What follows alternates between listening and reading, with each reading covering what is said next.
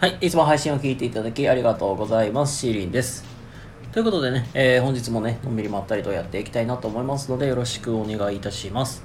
えーそれから、ラビアンローズさん、いつも応援ありがとう。はい、えーどうもこんばんは、シーリンでございます。ということでね、えー本日ものんびりまったりとね、やっていきたいなと思います。今日はですね、えーま、これから10年後、どんな姿になりたいか、まあそういうテーマで今日はお話ししていきたいと思います。まあ今日は、なんだろう。うーん、まあ自分がまあ今26とかなんで、大体なんかアラフォーとか大体さ、ま、40代に向けて、まあどうなりたいかなっていう、なんかそういう話を今日は自分なりにね、あのー言語化していきたいなと思います。ということで、えー本日もね、しばしお付き合いいただけると幸いです。よろしくお願いいたします。えー本題にね、入りたいところですが、先にお知らせと宣伝の方ね、え2つだけさせてください。えー現在、ノートの方で、え初のエッセイとなります、先生辞めたいけれど辞められないというエッセイを、え初投稿しております。もしね、興味ある方いらっしゃいましたら、ええ URL から飛んでいただけたら幸いです。まあ、あの、キャリアについてのお話をしております。それから2点目です。えっ、と、毎度おなじみ、1on1 というコラボ対談企画の方をね、今現在ずっとやらせてもらっておりますが、現在ゲストさん募集中です。もしよけったらね、一緒に話してきたら嬉しいなと思います。お待ちしております。そんなコーナーでですね、今日は、えーこれから10年後に向けてみたいなテーマでお話ししていこうと思います。はい、まあ、ということでね、今日は、えーまあ、自分がまあ10年後どうなりたいかみたいな、そんな話をね、していきたいと思います。まあ、ちょうどなんだろう、あのー、大体アラフォーに入ってくるので、まあなんか、それが自分がどうなりたいかっていうのをさっきお話ししていきたいなと思うんですけども、なんか、自分が10年後どうなりたいかって、まあ言うたら、あのーまあ自分が、まあちょっと大きい、まあなんていうか会社に属しながらも、まあちょっとしたなんか大きな仕事をいただいて、それをね、まあある程度成果も出すのも大事だけど、まあチーム、組織をまあきっちりまとめていきながら、まあ人をも育てたいっていう、なんかすごいなんか壮大なんかちっぽけなのか、まあようわからないんですけども、まあ基本なんか人を育てたいという気持ちはねやっぱり自分が教育に携わってた分もあるからまあそれは気持ちは変わらなくてやっぱり人を育てたい人とのまあなんていうか人生に携わるというかちょっと変えたいみたいな影響を与えたいみたいなこともしながら、まあ、そこからまあ自分の部下であったり後輩とかも育てていくみたいな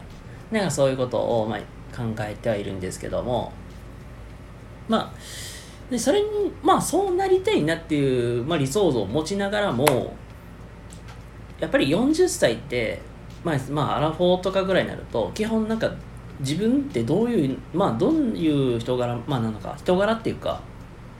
40代、まあ、40歳ぐらいってなると、まあ、自分が何ができて何ができないかとか、まあ、会社の中でどういう評価いただいてるか。だからそういうのも大体分かり出すし、まあ、あとは、あのーなんかね、どっかで聞いたことあるんやけど、まあ大体なんかもう35とか以降になると、まあ、自分がまあどうせまあ本当頑張るまたまたなんだろう挑戦したいのかまあはたまたもうなんかもうサボマン逃げるとか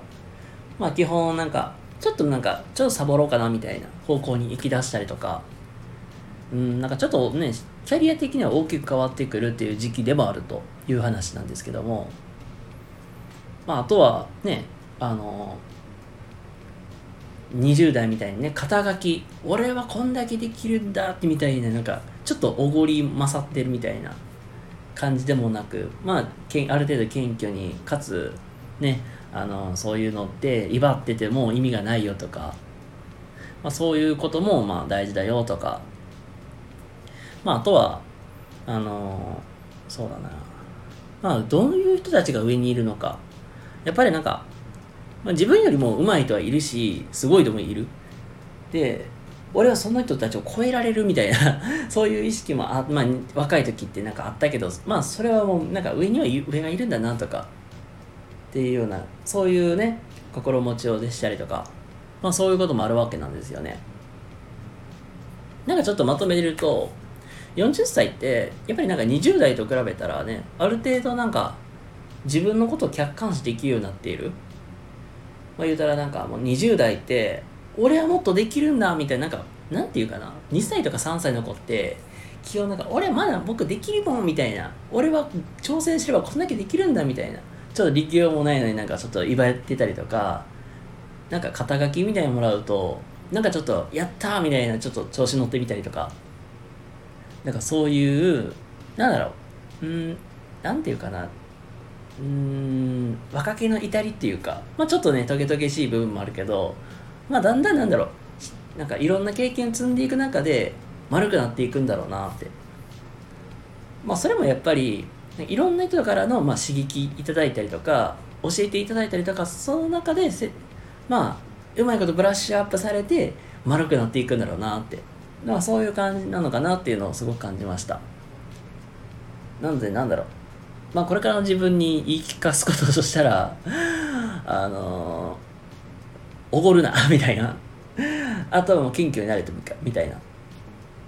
でしっかりとまああの一つ一つの事柄に対してしっかり学ぶ姿勢を持った方がいいみたいな。なんかそういうねことを、えー、学ばせてもらいました。はいということでねあの世の20代の方 特に僕みたいに調子乗りの人たちよよう聞いとった方がいいですよと いうことで今日はねお話をね終えたいなと思いますということで今日はですねあの10年後の自分に向けてみたいなそんな話をさせていただきましたということで皆様今日も明日も素敵な一日をお過ごしください。シーリンでございました。でそれではまた次回お会いしましょう。またね